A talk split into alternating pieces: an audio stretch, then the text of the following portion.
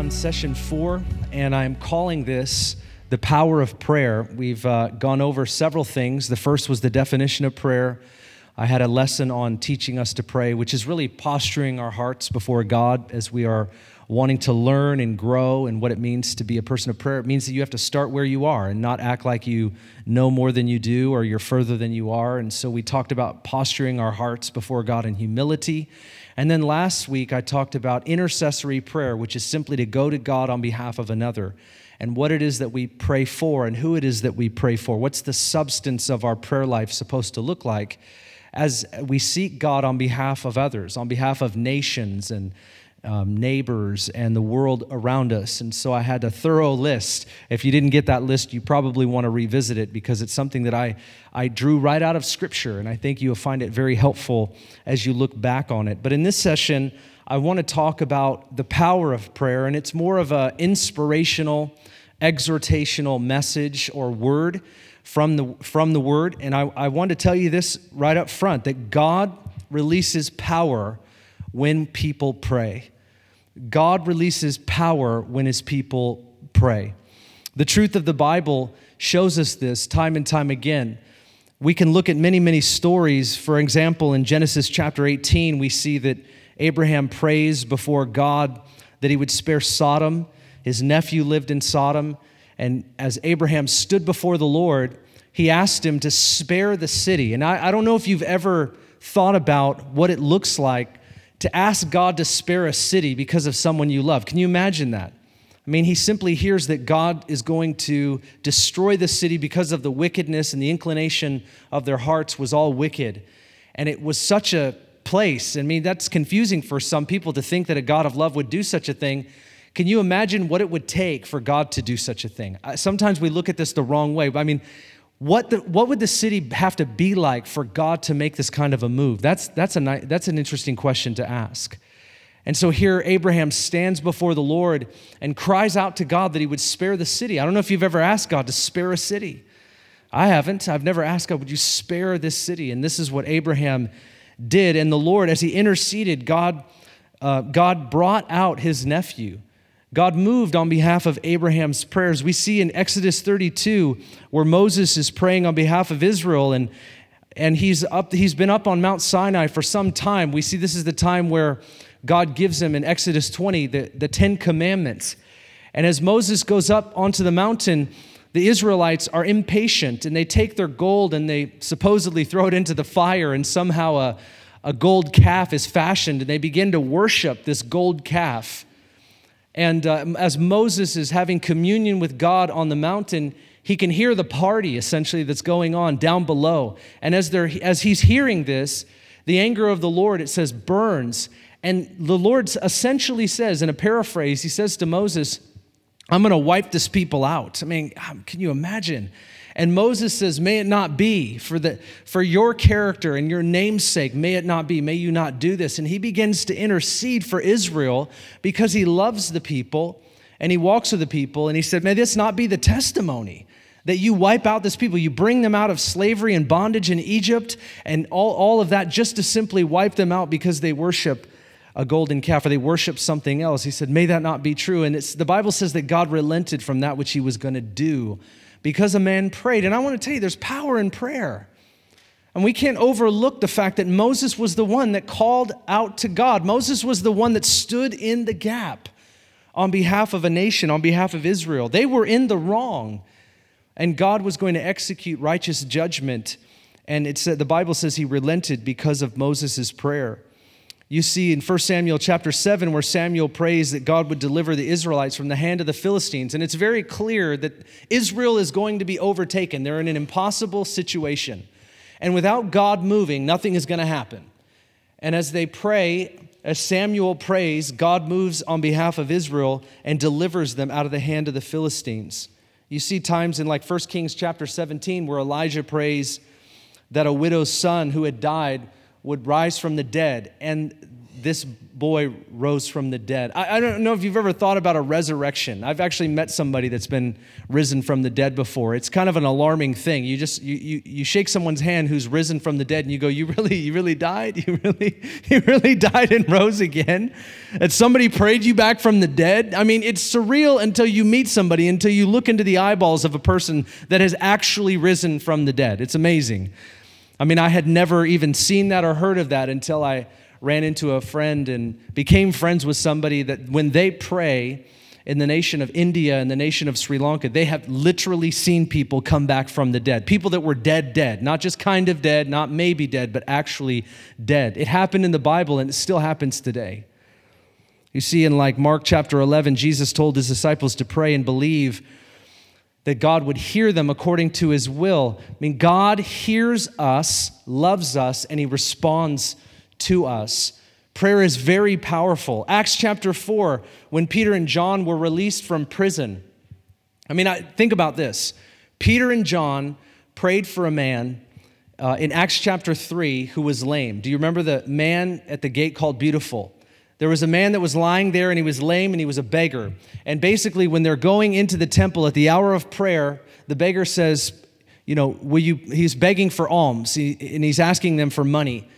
And Peter looks at him, and it says he gazed at him and said, Silver and gold I do not have, but what I do have, I give you. In the name of Jesus Christ, get up and walk. He essentially calls upon God, releases the power of the Holy Spirit, heals him, and then they, are, they go to prison. They go to jail for healing someone. I mean, we get really excited about praying for people today, but what if it would actually cause a prison sentence? What if it would actually cause you to go to jail? Would you pray for someone? Would you heal the sick if it, if it meant that you were going to go to jail? Would you pray for somebody if it meant that somehow you were going to be persecuted? Because that's what happened to Daniel.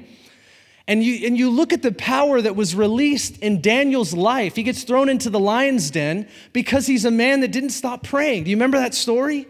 He was committed to praying several times a day, and they couldn't get Daniel on anything. They wanted essentially to do away with Daniel because he was still devoted to Yahweh. And as the only thing that they could come up with is, hey, we know he's devoted to God in prayer, so let's sign, let's get the, uh, the, the king to sign an edict that nobody can pray except to the king. And so they kind of somehow get the king to sign off on this. And of course, they go to Daniel's house when they know he's going to be praying. They catch Daniel praying, and he ends up getting thrown into the lion's den. And Daniel calls upon God. God shuts the mouths of, of, of, the lions when he's in the lion's den. And he comes out of there untouched, not even a scratch on him. And the person that caused the edict to happen in the first place is the one that ends up getting thrown into the lion's den when the lions' mouths were not closed. Amen. That story doesn't end well for him. But look what happened. There's power in prayer, there is power that is released when we pray. You see this time and time again. I mean, we have, I, want to say this to you, we have such a privilege to be people of prayer in this hour. We we, we have no hindrances right now. You and I have no hindrances as it pertains to persecution. I mean, maybe spiritually speaking, but definitely not naturally. You and I can pray anytime we want, anywhere we want. I, I'm, I get confused when we talk about how somehow it's been legislated that we've taken prayer out of schools. Prayer cannot be stopped, ladies and gentlemen. You can't take prayer out of schools. The only way you could do that is if non Christians were just running the school and only non Christians went to the school. That's the only way that you can get prayer out of the school. But if you have one Christian, that person can pray. You can't take prayer out of the schools. What we're talking about is public prayer. I don't need to have a platform to pray. Nobody was bothered by that in the Old Testament. In the New Testament, nobody was bothered by some kind of edict that said, you can't pray. They just kept praying, even if it meant that they were thrown into the lion's den, even if it meant that they were going to go to prison. They kept praying for people because they knew that there was power in prayer. I wonder if we've lost the simple fact that there is power in prayer. I, I, wonder if we've lost this reality. I really do. I wonder if the, if the Christian church has simply lost the truth that there is power when we pray. And we definitely hound on reading the Bible, and I think we ought to, knowing the truth of God, which we need to. But I'm telling you, I really think that there is a spiritual opposition to the place of prayer. I believe that the enemy wants to stop you and I from praying because he knows that when God's people pray, something is going to happen. The enemy knows that, and I think he knows that more than sometimes we do. I think the enemy knows that if we go to God in prayer that something is going to change. The kingdom of darkness is going to be shattered and the kingdom of God is going to advance. He knows that. He wants to de- deceive us from believing that. He wants to hinder us from that and you and I need to be sharpened and shaped in this reality of that there is power in prayer. Our discouragements cannot lead us. Biblical truth has got to lead us when it pertains to this. Time and time again, we see it in Scripture. I mean, Paul and Silas were in jail in Acts chapter 16, and the Bible says that they are singing. I mean, I don't know many people that sing while they're being persecuted in jail, but I'm certain that it happens. I just can't even envision it because it hasn't happened to me, but they are singing and they are praying. And as they are doing that, the Bible says there was an earthquake, and the earthquake shook the jail to the point where it unhinged the prison doors.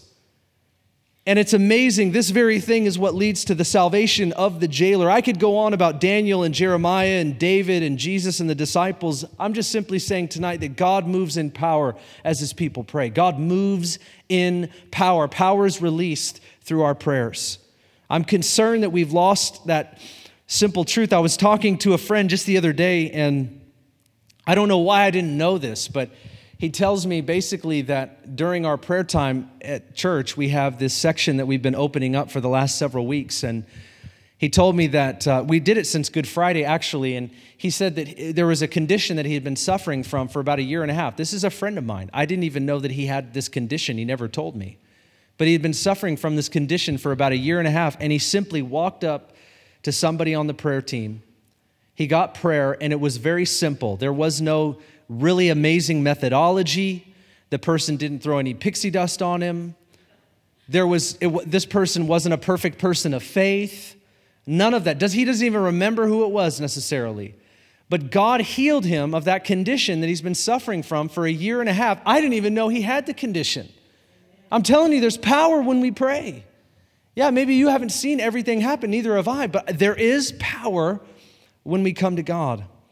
This is time and time again. I've, been, I've seen this happen all over. I was thinking about how this year has been a difficult time, this year and last year, not only with the political season, but also just with the terrorism and the racial divide and the violence and the hostility, whether it's with um, racism and racial issues from police officers, many are still under investigation, all of this that's going on, including the political arena. And people probably feel like, well, what can I do? What am I supposed to do when all of this is going on? I'll tell you what we must do. We must pray. We must pray. We must be a people of prayer.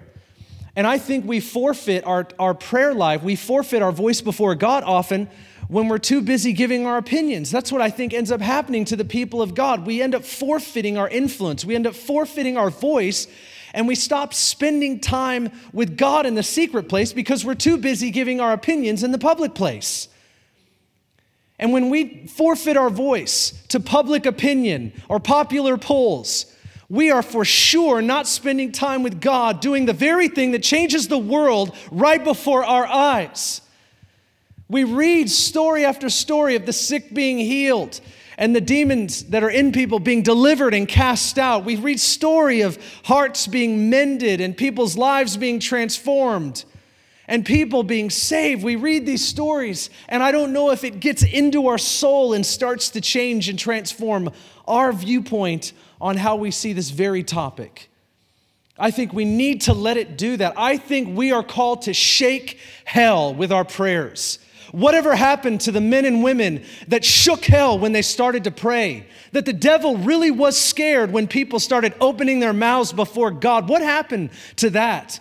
Why have we turned it into something religious? Why have we turned it into something that for some reason we don't see what it really is? Why have we done that to it? We need to recapture this place before God. We really do. I want to stir you to that. I want to stir you. I want to motivate you. I want to call you to the very place that God Himself has allowed you and I to be. The Bible says to boldly come before the throne of grace in our time of need. And I would say to you that this is a time of need. whether it's a time of need for you or not, I don't know, but it is an hour of need for the people in our world. It is an hour of need, and God moves as we pray. You say, Well, I don't know about praying prayers for nations. Man, the people in the Bible just didn't know any better, did they? They just prayed for nations. They just thought, man, God might move on behalf of a nation. God might save a nation in a day. There are people that have believed that. I want to be like that. God's that big. He is, in fact, that big. It doesn't scare God. Well, that's too big of a prayer for me. God doesn't think like that. I love it how my kids, I've said this to you before, they just, sometimes they do it just to get the prayer over with, but they simply pray for the world. They don't know where to stop. They'll start with one person, and by the time they get to the second person, they just pray for the whole, let's just, co- let's just cover the whole world. God, would you just save the whole world? And sometimes as a father, I'm like, I know you want to go to bed quickly, you want to get into your comic book or whatever you're reading. But I sort of I started thinking that it was a pretty powerful thing in the childlikeness that they just don't consider that a big deal. They don't consider that some kind of lofty, it's just a go to for them. I see how hesitant we can be to pray something like that. Well, is God really going to do that? I mean, you know, kind of a I mean, shot in the dark, isn't it? I'm not really, I'm not really sure. But I just want to tell you, I believe that this is what we must do. We need to pray for the situations in our world. And I would say to you, I would say it to you like this. I believe that things are handled and settled in the place of prayer. Are you anxious tonight? Are you fearful? Are you doubtful? Are you in difficulty? Do you have turmoil in your soul, depression, anxiety, all kinds of unbelief? Or do you find yourself struggling with something right now? I'm not saying everything's going to go away overnight, but I'm asking you if you have something.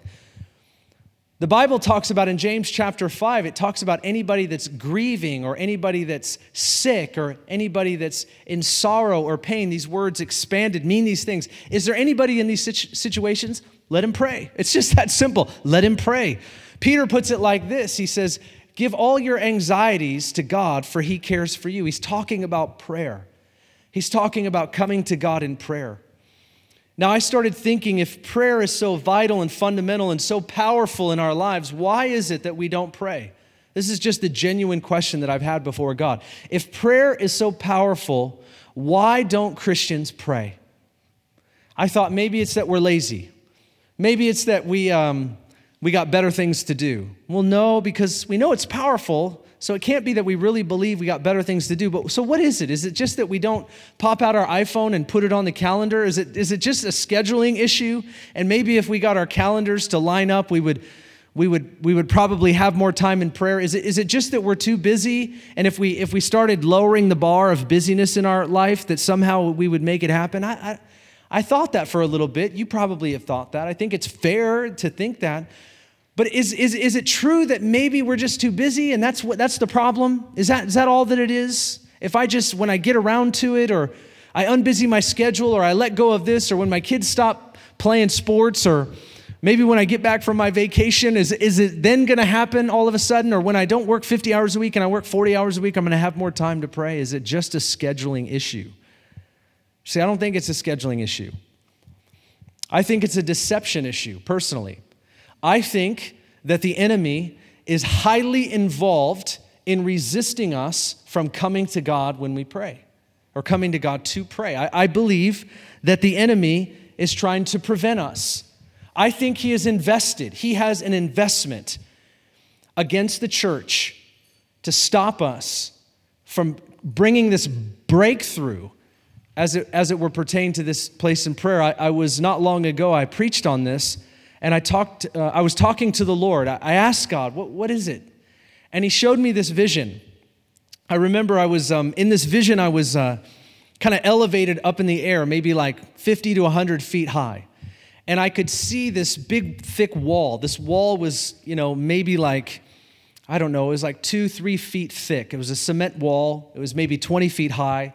And all I could think of was like the Great Wall of China. If you've ever seen something like that, it, it just reminded me of something like that, but not as thick, but very similar.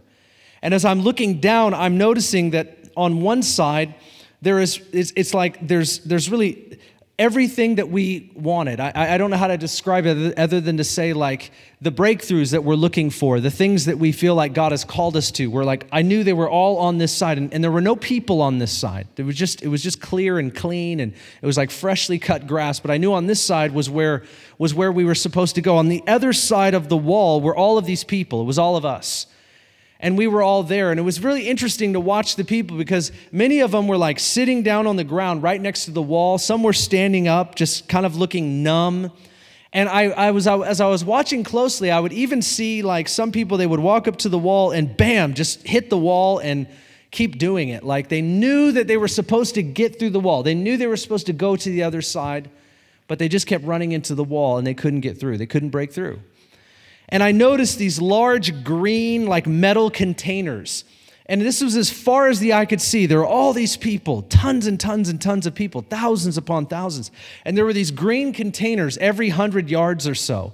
And in the green containers, there were like pickaxes and and uh, hardcore sledgehammers and i mean you know real manly type tools you know i love these kind of tools. It just make you feel like a man. I'm not, I'm not sure how to encourage you women but anyways i'm just speaking as a man and these are the like rough tough kind of things i wanted to play with when i was a kid.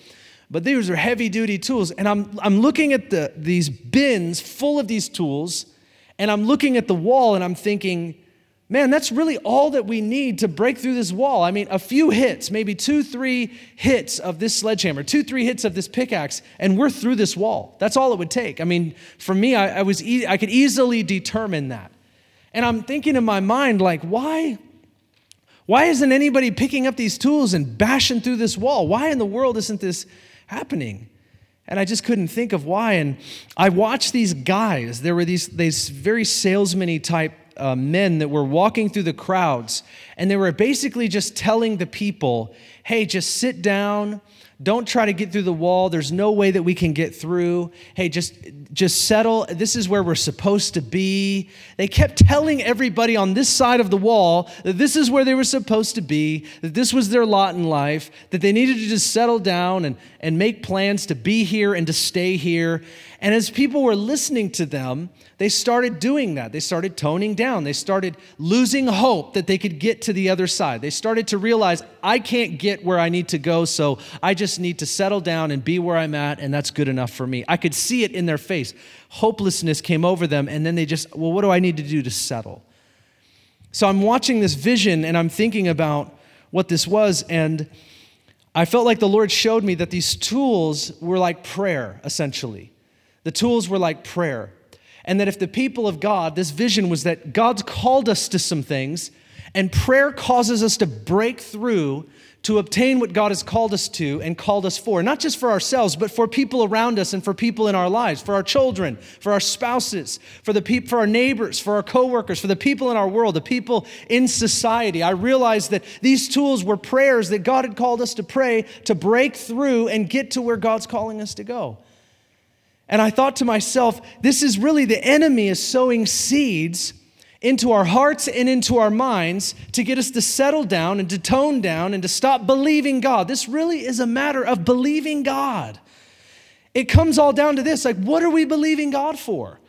I mean, so often the enemy, if he can't stop us in coming to Christ for salvation, what he really wants to do is stop us from growing in Christ and, and really get us to a place where just a little bit of religion is, is, is, fine, is fine with where, we are, with where we are. That's all that we, we really want. That's what he wants us to have just a little bit of religion, a plate of religion. I don't mind if you go to church. I don't mind if you throw a little money in the offering plate. I just don't want you to grow in Christ because when you start to grow, something's going to happen to me. I believe that the enemy is invested. He's heavily invested into this world and he's investing into our lives seeds of doubt so that we wouldn't believe God at higher levels. And I, I want to tell you something you're in, you're in a war. You and I are in a war, whether we know it or not, whether we're taking up arms or not, we are in a war. And I think a lot of people are defeated before they even start. They're just, we're just defeated, and you do not have to be defeated. Jesus is the conqueror, Jesus is the victor. We're already fighting from victory. We're bringing into our world what Jesus paid for. It's not something that we have to do in and of ourselves, it's just us believing in God and us pressing into what He's given to us to see what He wants to have happen.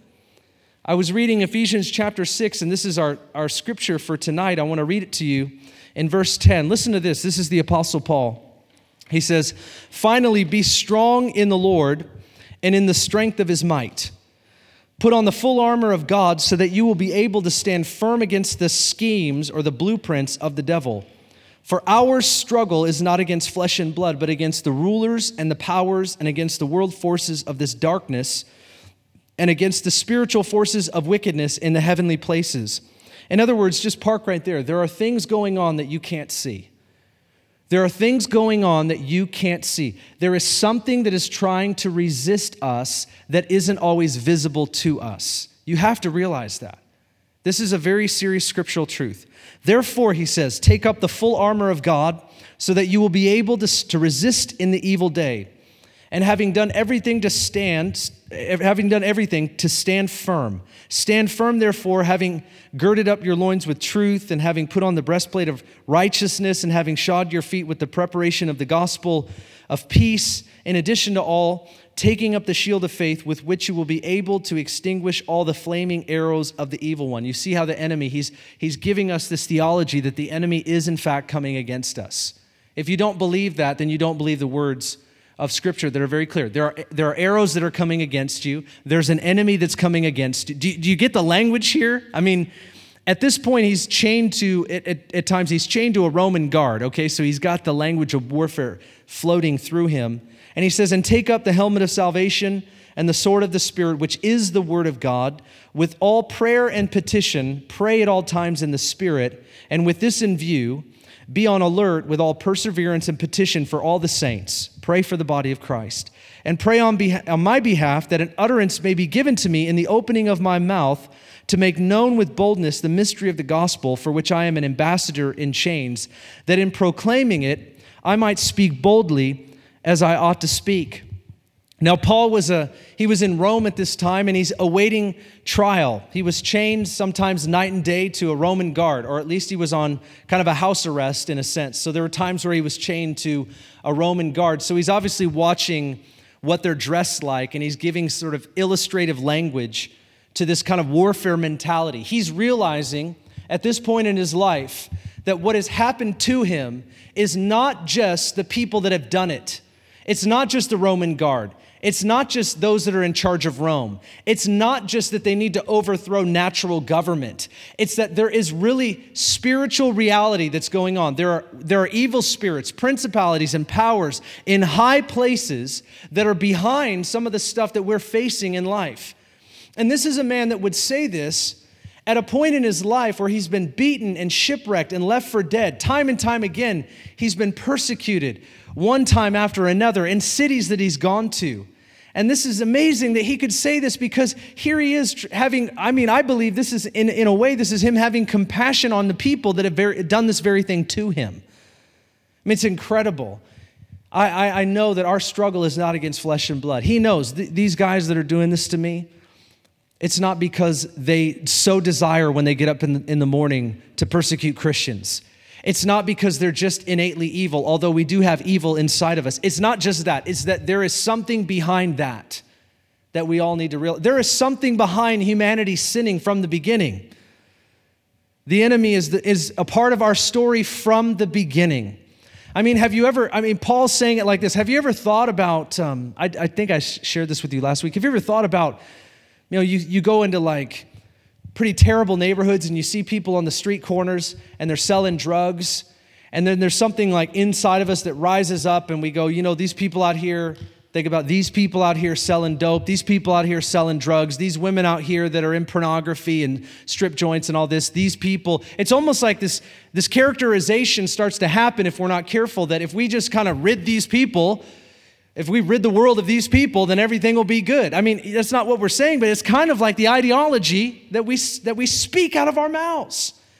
And my, my, personal philosophy is people knew better, they do better. I mean, you got to have that kind of outlook.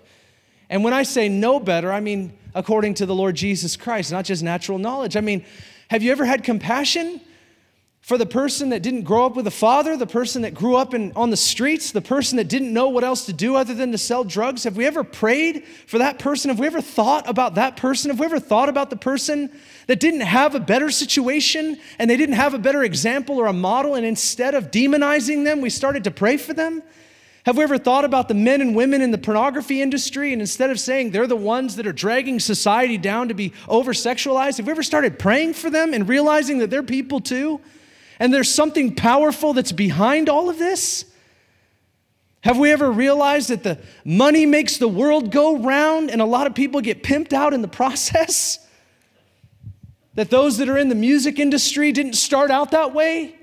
and they really did want to sing, that they wanted to do right, they wanted to give their gift to the world, and some music producer promised them the world, and they took it hook, line, and sinker, and all of a sudden they go down the slippery slope of wanting to be famous, and the greed, the love of money, which is the root of all kinds of evil, starts to take over, and people start making money off of these people. That is called pimping, by the way. That is what that is. Have we ever had compassion on them? I know you have. I'm just saying this is, this is the way the people of God are supposed to exercise righteousness in the earth. Is to say that I know this is bad, but I know that God can redeem them. And this is what Paul was saying. He said, I know there's something behind those that are doing this to me. I know that we, our struggle is not against flesh and blood, it's against principalities and powers. I know that it's against demons. I know that it's, it's against the wickedness, the wicked bonds of generational curses that some of us were born and to inherit, and that only Jesus Christ and his precious blood can break us free from. And we know that the answer is in the gospel of Jesus Christ. Paul knew that. That's why he ended his sermonette to the Ephesian church by saying, Pray for the saints. Pray for yourselves, pray for the churches, pray for me that even though I'm in chains because I spoke the gospel, I preached the word of God, that I don't want to stop now. I want to preach even more boldly where I am today. He's talking about warfare. He says in verse 18, with all prayer and petition, pray at all times in the Spirit, and with this in view. Listen, with this in view, with what in view? an attitude of warfare, with this war in view. You need to have this war in view. You need to have that. We need to have this war in view. We're in a war. What's the war over? The war is over the souls of men and women. And we've been enlisted, whether you like it or not, whether you know it or not. We've been enlisted into the army of the Lord, but we don't fight flesh and blood. We don't fight just flesh and blood. We fight principalities and powers, and we do that by the power of prayer. It starts there. I mean, there are many things we have to do, we have need to act upon, of course. There are things we need to say, and there are things that we need to do. But something that we must do right now is we need to be a people of prayer. If God told you what it, what it would cost to have revival in your home, or to have revival in your heart, or to have revival in your city, if He told you, if He actually gave you some kind of letter that stated on there one, two, three, and four, but it cost you like your life, it cost you all of your hobbies, it cost you all of your time. Would you pay it? Mom and dad, would you pay it if your children would walk with the Lord in power? Would you pay it?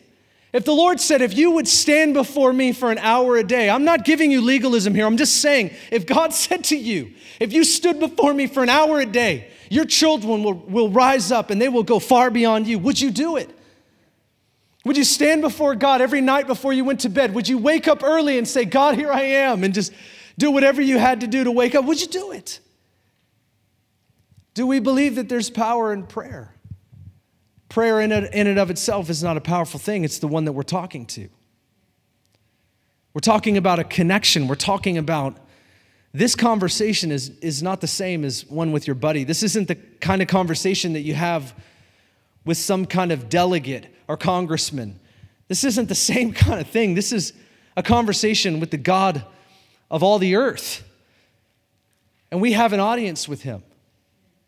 I don't know a lot of famous people. I, I just don't have any of those friends. I have no clout. I can't get you anything, all right? I can't get you into anything. I can't get you anything for free. I don't know anybody on that level. And if I did, it's never, it's never meant anything for my life. So stop seeking it. as you'll get nothing out of it. But the amazing thing to me is that I can come to God who owns it all, who knows it all, and I have an audience with him. That blows me away. Nothing's holding me back. I can be best friends with the maker of heaven and earth. That's incredible. With this in view, a view of warfare, a view that we have an enemy who's active against God's purposes, that's willingly, willfully resisting us as often and as much as he can. With this in view, be a person of prayer with all perseverance. It's what it's going to require. Four things that prayer does prayer releases the power to make us strong, prayer releases power to make us strong. In verse 10, Paul says, Be strong in the Lord and in his mighty power. Be strong in the Lord and in his mighty power. Don't be strong in yourself. You can't, there's no strength in you. You and I are barely able to wake up on time for prayer, let alone for our jobs. Don't rely on yourself. Don't trust yourself. Stop, trying, stop trusting yourself. You actually need God. We need God. Every commitment that we might make tonight, we actually need God to help us fulfill. When Scripture calls us to it, God gives us the grace to fulfill it. And that truly is the grace of God in salvation and as we walk with Him, walking out our salvation. We must become a people of prayer. Prayer is released, or prayer releases the power to make us strong. The power of prayer is that those who pray will stay full of God's power. Those who pray are going to stay full of God's power. Have you ever noticed this? I could go on and on about this one. But you want to talk about the anointing of the Holy Spirit. You don't know what that means, I simply am talking about the power of the Holy Spirit on your life. The power of the Holy Spirit on your life. The power of God on your life comes through a, when you're a full vessel and then you start to release what God has filled you with. That's really the way that, the way that it works. You're a simple person. I'm a simple person. We're not special people. We're people that touch God. And when you touch God and you start laying hands on people, stuff starts to happen. It starts to happen. You don't have faith, you touch God, and He gives you the faith to release that into someone's life. See, we come with an empty bag, but when you stand before God, He fills up your bag and you got stuff to give away. That stuff is not for you, and that stuff is not for me. It's stuff that He gives us to give away to release to other people. He strengthens us so that we can fight not only for ourselves, but for others. We can't defeat our problems, we can't conquer our sins, and we can't save the day in our own strength. It's not going to happen. It's just not going to happen. We need God's strength and His power to overcome. But God releases power as we pray to make us strong. It's not about being strong in ourselves. Listen to what Paul said to the Corinthians in his second letter, 2 Corinthians 12, chapter 12, verse 8 through 10. You'll remember this. It's kind of a mysterious, not only verse, but chapter. He says this Three times I pleaded with the Lord to take it away from me. He's talking about a thorn in the flesh. You remember this? He said that he had a thorn in the flesh, which he defined as a messenger of Satan that was sent to torment him. Now, I love how a lot of commentaries say that that was a sickness. Let me define what Paul said. He said, I was what was given to me was a thorn in the flesh, a messenger of Satan sent to torment me. Now, I don't know anybody that has a good theology on that. I, I rarely, I've never heard anybody come into my office and say, a messenger of Satan has been released to my life to torment me. I've just never heard that, not with that kind of clarity. I've heard like the devil's attacking me, and I've, half the time it's not really the devil. Well, of course, it's not the devil, but half the time it's not demons. But this is the theology. He has some kind of theology where this actually happens. And he says, I, Three times I pleaded or I prayed and I, and I stood before God and to take it away from me. But he said to me, God said to me, My grace, my empowering grace is sufficient for you, for my power is made perfect in your weakness. Therefore, he, Paul says, I will boast the more gladly about my weaknesses so that Christ's power may rest upon me. Oh my gosh. This is not a theology that you hear too often in the Western world. That is why, for Christ's sake, I delight in weaknesses and insults and hardships and persecutions and in difficulties, for when I am weak, then I am strong. A lot of people take this verse out of context. Lots of people. I hear it all the time. Here's what he's saying He has persecution and he has opposition coming against him. And as a result of that, he pleaded that he would have victory over the enemy. That's what Paul did. I want to have victory over the enemy. And the victory that he sought was that he wouldn't have to deal with this anymore. That was the victory that he sought, which is, by the way, often what we are asking God to do take this away from me. And essentially, what God told Paul is, I'm not going to take this away from you, but I am always going to be enough for you to overcome it as it comes against you. When this comes against you, I will give you the grace that you need to overcome this, but I'm not going to give you the grace that takes it away. That's not what I'm going to give you. And three times he asked God to take this issue away, and the Lord said, No, I'm going to give you what you need when you need it so that you can always overcome. He was going to make Paul rely on him. Paul, I am not going to take you into a place where you don't need me. I am going to make sure, because of what I've called you to, that you will always need me. And, ladies and gentlemen, whether you know it or not, whether I know it or not, that is literally where we stand. We need God all the time. And the enemy would try to convince us that we don't need God. That's why Paul said, Be strong in the Lord and in his mighty power. Stop being strong in yourself. Stop trying to do it by yourself. Stop thinking that you can. Stop trusting yourself. I give you a great example of that. I love it when young people fall in love. Now, I'm young, but I'm not that young anymore. My knees are telling me that, okay?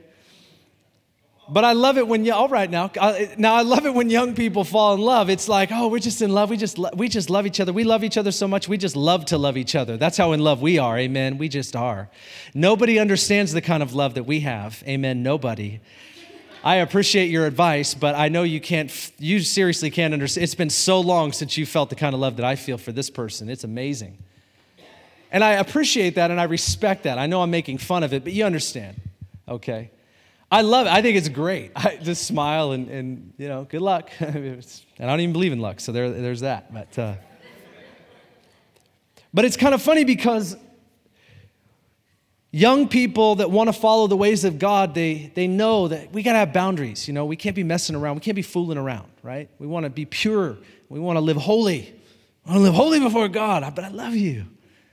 And it's natural, okay? We, we, we have human beings have this thing called sexuality. It's they have sex drives. They that's something that's made for the marriage covenant. It's made for the marriage bedroom. But obviously we have that. And so people are drawn to be together. They're attracted to each other. That's normal. And so they start to slip in their boundaries. And then they start to hang out when they shouldn't be hanging out. And they start to go where they shouldn't go. And they start to do things that they shouldn't do. And all the while, they trust themselves. I'm not going to do that. He's not going to do that to me. She's not going to do that. Why in the world do you trust yourself? Ladies and gentlemen, I always look at young people and go, is this a piece of your brain? Because it probably should be in and working when you're thinking about your sexuality. Why do you think you're so strong? And why do you think they're so strong? I'm, I'm just giving you a great example. Listen, your body craves something, okay? And it's not gonna stop at an opportune time, it's going to speed up. So don't go there. It, it, like I tell people, don't get in the boxing ring because you're gonna lose. Just, you don't even have to get in. Don't even get into the boxing ring. I tell people, I look at young people all the time, I go, don't trust yourself. Just don't be alone with each other. Don't have that kind of relationship. If you have that kind of relationship, you're going to end up doing things that you're going to feel guilty about. And you ought to, because you, you will sin. We, we sin, ladies and gentlemen. And the devil loves that. And then, and then, you know, the enemy will start working on that. And before you know it, it's like, oh, you know, this is okay. And we're married in God's eyes. I mean, I've heard, I have heard every kind of foolish thing you can think of. And I look at people and I say, are we getting deep here? Are we, are everybody okay? There's something coming out of me right now. Oh my gosh. I thought I was talking to young adults. There's only a few of you in here, but you should hear this. I mean, ladies and gentlemen online, this is good stuff. This is, this is why most people should not come to me for counseling.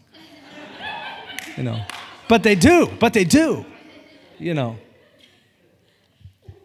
But I'm just saying, like, you know, if you want to stay pure, there's a way to do that. It's don't trust yourself.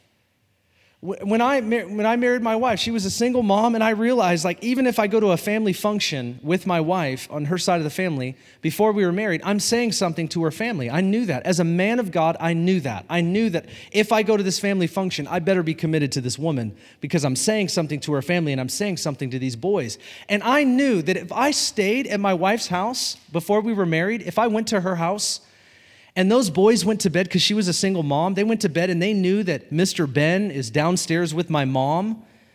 What kind of a witness is that for young men? See, here's the thing if we want young people to walk in the things of God, you better live your life before them as an example. Because you're directly connected to what it is that you want for them. And so that's what I had to do. I, I told the boys, you want to be accountable? You go to tell a kid what you're not going to do. I told the boys, I'm not going to be alone with your mom. I respect her too much. So I just want you to know when you guys go to sleep, Mr. Ben goes home. And I did. And we didn't kiss before marriage, we didn't do anything else before marriage.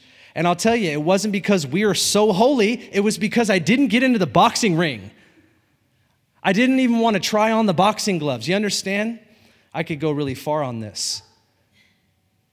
But listen, I mean, like I tell young people, I'm always like, you can wait. You got lots of time to do all that. Lots of time. Okay? And you can do all that you want to do after you say, I do. Okay? You do all that. But just, if you want to live holy before God, you need to realize that you have an enemy. And that enemy is going to want to stop you from having a life in Christ. I mean, it's a plague in the church, the stuff that we don't want to talk about. We just don't even want to talk about this stuff. I wonder why? Because there's a real problem.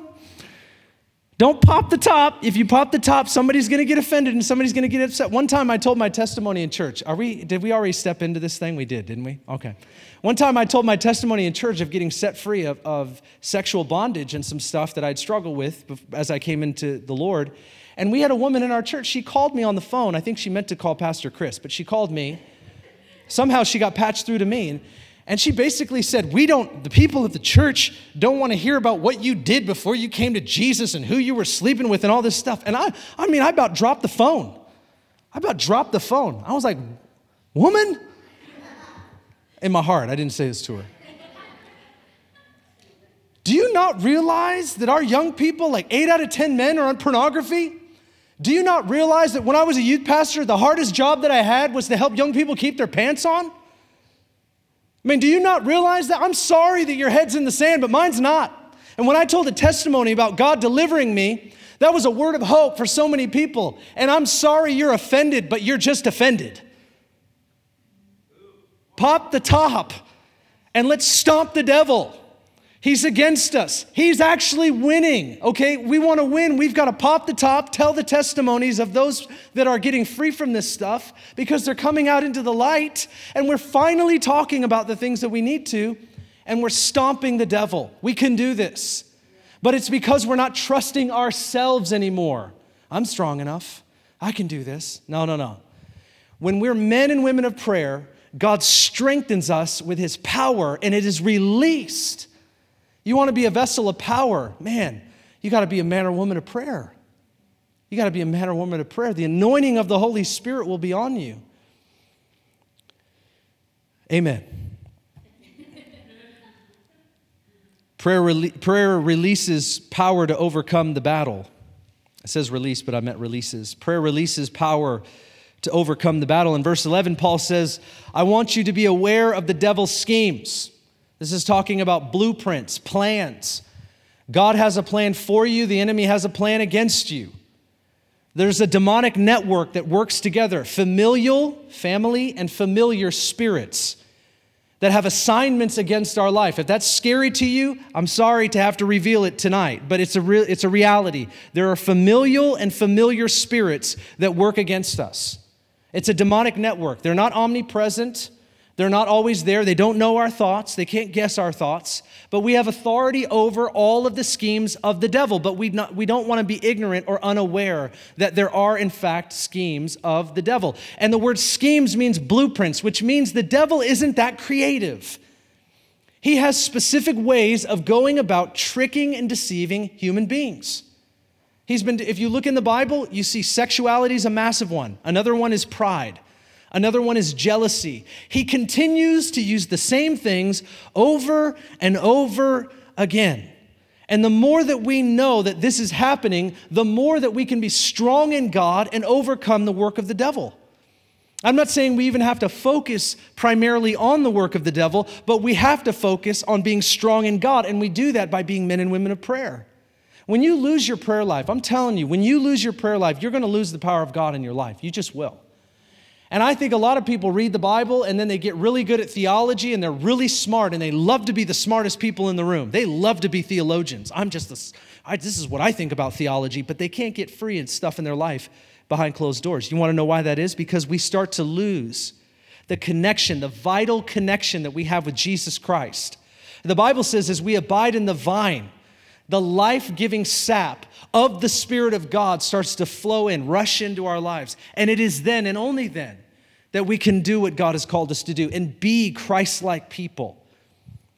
I think it's kind of interesting how we sometimes look at biblical truth. We sort of think like, um, you know, we get to a place or we arrive at some place where I'm a really patient person. All you need is one bad circumstance to bring you out of that, unless you're full of God's Spirit and unless you're a man or woman of prayer. There's only one thing that's going to keep you in the perfect peace of God, and it's not because you're mature enough. Because all it takes is one tragedy to put your maturity on real display. That's all it takes. I've watched it happen. You've probably had it happen. I'm preaching to the choir on this. But the enemy gets right in there. He'll wait. He'll wait. The enemy will try and he'll try and he'll try and he'll come in. And then when a tragedy happens, all of a sudden our, all of our sensitivity is available for these things again that we once have we never struggled with before. I've watched people just flirt with stuff and had this concern in my heart. And um, we grow numb and we grow blind. We grow blind to the things that we need to be seeing and the things that we need to be aware of. He goes on to say, Our wrestle is not against flesh and blood. This means that much of what comes against us in the physical can have a spiritual source. Now, I know people can take this too far. They can go, That's the devil or that's the enemy. No, that's not always true. I mean, obviously, there's a stewardship of, over our life. If you're not stewarding your life properly, it, it, it is poor choices, okay, that are causing some of the storms in your life. Storms in your life have different sources. Some sources are because you made sinful, poor choices. So you're reaping what you sowed, right? The Bible says you, you reap what you sow. If you sow poor choices, you're going to reap poor results, all right? Now, if you're not sowing poor choices, some things are just life circumstances. Some storms in our life is just the fact that we live on a broken planet. It's not the devil and it's not God. Some stuff just happens, okay? You get a cold, you get a cold. You get sick, you get sick. That's not always the devil, all right? It's just not. Even though I believe we can have authority over sickness and disease, I don't think it's always the devil because we have those things. That's not, that's not the case. But then there is times where the enemy comes against us in opposition, and that's what Paul is talking about those times. Those storms the enemy is sowing things into our life. And a lot of times he sows it, according to scripture, is through false doctrine. That's one of the reasons why we need to know what the Bible says. And wouldn't you know, as we've been talking in our How to Study the Bible class, which you need to take as it comes up and is available through Immersion Discipleship School, wouldn't you know that approximately, the best statistics say that maybe 10% of Christians, if there's 100 Christians, maybe 10 read their Bible every day. Maybe. Maybe. And usually, in my experience, most Christians have no idea how the Bible came together. Most don't, have no clue whatsoever. Now, if you're too young in this to know all that, I'm not trying to make you feel guilty. I'm just saying, if you're going to stake your life on the book as truth, you should know these kinds of things, or at least you should want to know these kinds of things. And if you don't know these kinds of things, that's my job to help get you there. And I will get you there. But I got to have you long enough to help get you there, okay? Or somebody in your life can lead you to the water and then you drink yourself. I, don't want to feed people all the time and I don't want to bring water to people all the time. I want to show them where the water is, I want to show them where the food is. Right? But you can't, you can show them where water and food is. You can't make people drink and eat, but that's the, that's the point of church. Church is a place where we come and get equipped, all right? It's a place where we come and get equipped, not just encouraged. But if I was the enemy, I would keep people from praying. You know, to do the Screwtape Letters if I was the enemy, I would keep people from praying. I, you know what? Let's just stop them from going to prayer. Let's, let's entertain them. Let's, let's, let's come up with, I mean, every kind of entertaining vice that you can imagine. I mean, we will overstimulate a generation. They will not even have time. They won't even want, they won't even imagine letting go of the next season of whatever show they're into. They couldn't even fathom it that they would actually press pause on the television screen. Let's overstimulate a generation. Let's call them to a place of, of distraction and entertainment. I mean, one definition of entertainment is to detain someone from entering, to be entertained. I mean, how much entertainment do we need? Really? I mean, think about it. How much, entertain, how much, how much entertainment do we need? At the end of our life, nobody's, you're not going to remember the television shows. At the end of your life, you're not going to remember your vacations. I mean, you might have good memories on those, but if, you, if you're just a vacation taker, you're always taking a vacation, here's a thought. Here's a really good suggestion. Why don't you send somebody on a vacation that can't afford one? I mean, if you're taking too many a year, that might be a good thing, because I'll tell you, at the end of your life, you'll remember that, and so will they. I'm stepping on something here. I don't know where I'm feeling out where the landmines are.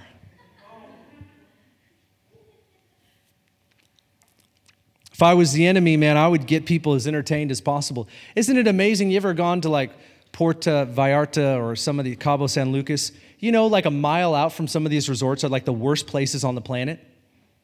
People are dying, people are being kidnapped by the thousands.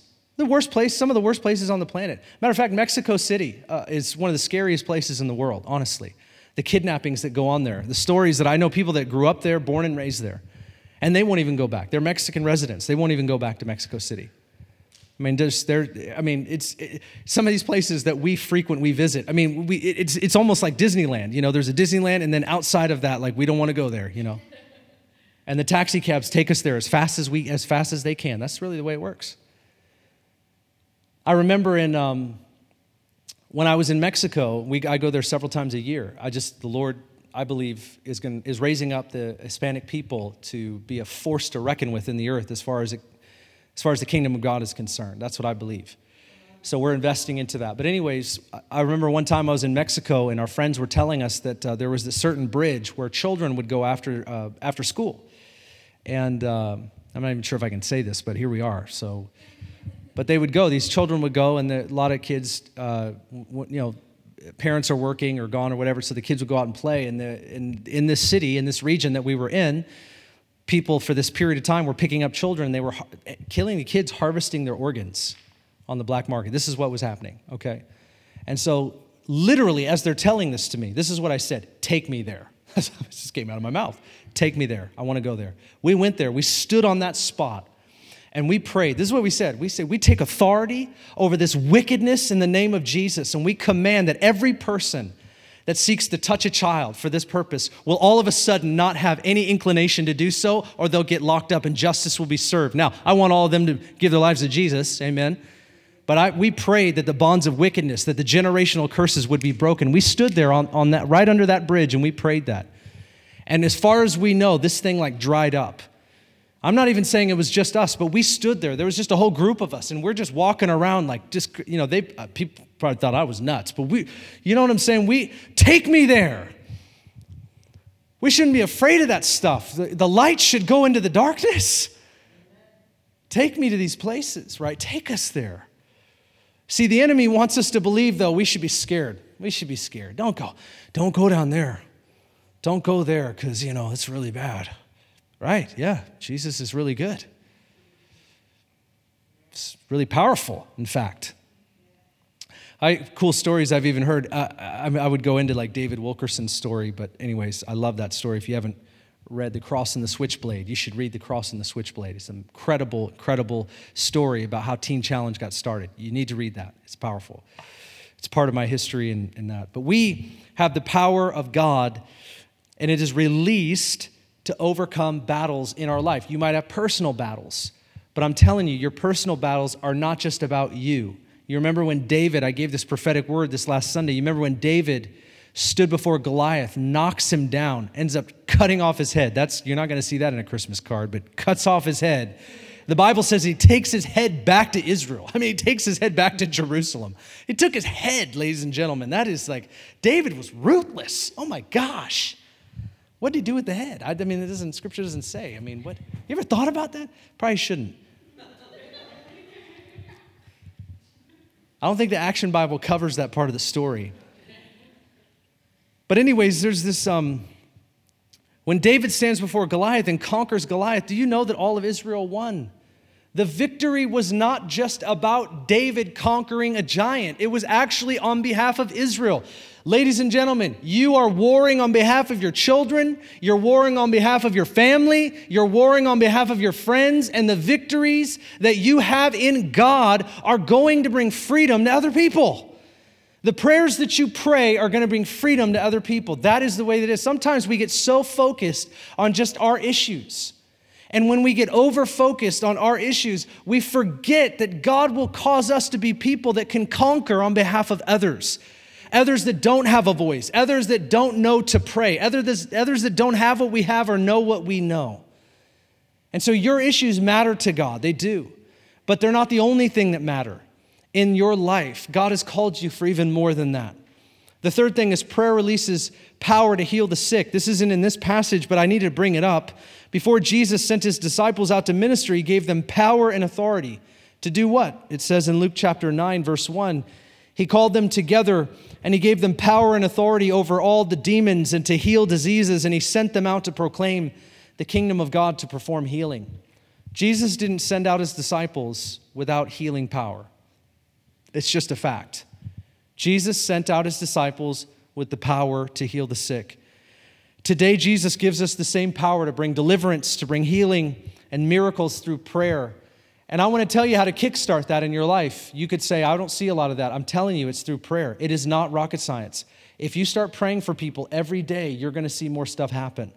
Get on a prayer team. I, that's the first place that you can go. Get on a prayer team, start in church, and then watch how God will use you more and more and more. I mean, just start praying for people.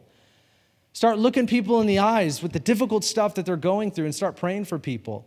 I love it. I post this thing, I told you last week, I'll tell you again. I post this thing on Facebook, and I just, I love to pray. I want to pray for people. And it, I say every Tuesday, but now it's gone into, I can't pray for all of the requests on Tuesday. So I get a lot of requests where people are like, hey, I know it's not Tuesday, but, and I'm like, hey, I'm still catching up. Just let them keep, you know, let them rip, man. It's fine, you know. And, and I pray. I faithfully go over every single one of those and I pray. A lot of times I don't know exactly how to pray, so I pray in the Spirit. I pray in tongues. That's what I do. If you don't know what that is, we'll, we'll, we'll have to help you out with that. That's fine. But I pray over every single thing that happens. And every now and again, I get one of these praise reports that trickles in where somebody's super encouraged. I hate it when people forget to tell me the praise reports, though. You know, just I'm at coffee with somebody and they're like, oh, yeah, remember that thing like, you know, a year ago? Uh, here's what God did. I'm like, come on, man, you got to tell me that stuff, you know? Not because it was my prayer necessarily, but I want to hear the praise report. Right now, I feel connected to you. I feel like we're, we're in this together. It, the Bible says our struggle is not against flesh and blood. It's not just your struggle anymore, it's our struggle. It might be your personal battle, but it's our struggle together now. We need to fight together.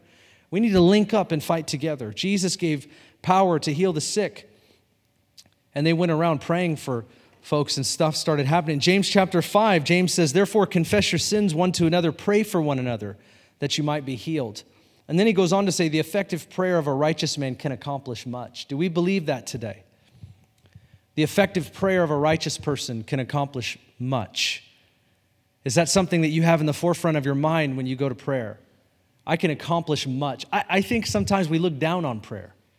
Maybe that wasn't the case 30 years ago, 40 years ago, 20 years ago. I don't, I don't know. I, was, I, I don't, wasn't around thinking this at that time. But I know that today, in our intellectual, analytical society. And in this part of the world, I think people pray less and less and less. When we have a prayer meeting, very few people show up, honestly. When we have a prayer time, very few people show up. The value for prayer is very little. And I'm just saying that to be honest, not to, you know, guilt you into some, because I don't have a meeting to invite you to. That if you don't show up, like we know where you're at. you don't care about prayer. That's where you're at, sucker. You don't even care at all. But you need to check your heart. You need to check your heart. Every year we do a fast for the church. And when we first started doing it, it was a 40 day fast. I, I, obviously, you can't probably go 40 days without eating. But I would ask people, I, I just bounce up to people. We do this 40 day fast, and you can fast different ways. We actually put together materials that can teach you how to fast and what to do. But as a church, as a covenant community, we want to stand before God and want to take this seriously, not as a divine diet, but as the seeking of God. And so I just bounce up to people like, "What are you doing during your fast?" Oh, I, am not really. I'm not really sure if I'm going to do it. Why? Why? Why are you? What are you not sure about? Your church is doing a fast. What are you not sure about? Can I go a little deep with you for a second? As guilt starts to be lavished upon the crowd. What are you not sure about? This is a, listen to me, this is a covenant community that we're a part of together. And when the leaders of a church call a fasting and a prayer time, why is it that the people of God in their heart don't automatically think, How can I be there? rather than they just either check out because we're so numb? I'm not, I'm not saying, I'm not blaming you. I'm just saying the enemy's involved in this, ladies and gentlemen. Like, this is a community. People, not, this isn't about controlling people, but why is it that we're, we don't feel connected to that? Why is it that we feel like it's a buffet? Why do we feel like it's something that's not that important? Why do we feel like, oh, there's some people, what do we really think in our minds? Oh, the prayer people will go there. The people that really like that stuff will go there. I mean, isn't that all of us? I'm sorry. Isn't that, I mean, isn't that, don't we all love prayer? Don't we all believe in prayer? Don't we all really see that this is a scriptural truth? God just doesn't call some to it and then others not for it. Like we're together in this. Our struggle is not against flesh and blood. You and I, we're fighting together. We're in this together. And so now that we've been doing the fast for like five to seven years, somewhere in there, I don't remember. But I've watched how more and more people have gotten on board, and I'm loving it. I'm loving how people are just getting involved. Every year, more and more people are getting on board because I'm praying for that. I'm literally asking God, would you cause the people of our church to get involved in this and to not just live as islands, but we're together in this, whether we meet all the time or not, but we're, we're, we're of one accord in this. We're of one mind. We're in unity on, on these types of things. They're not just some effort that one person is really excited about. The effort of prayer means something. The prayer of a righteous man can accomplish much. I believe the enemy has tried to bind us where we don't believe this anymore. We believe that the power of prayer is very low, it's very little.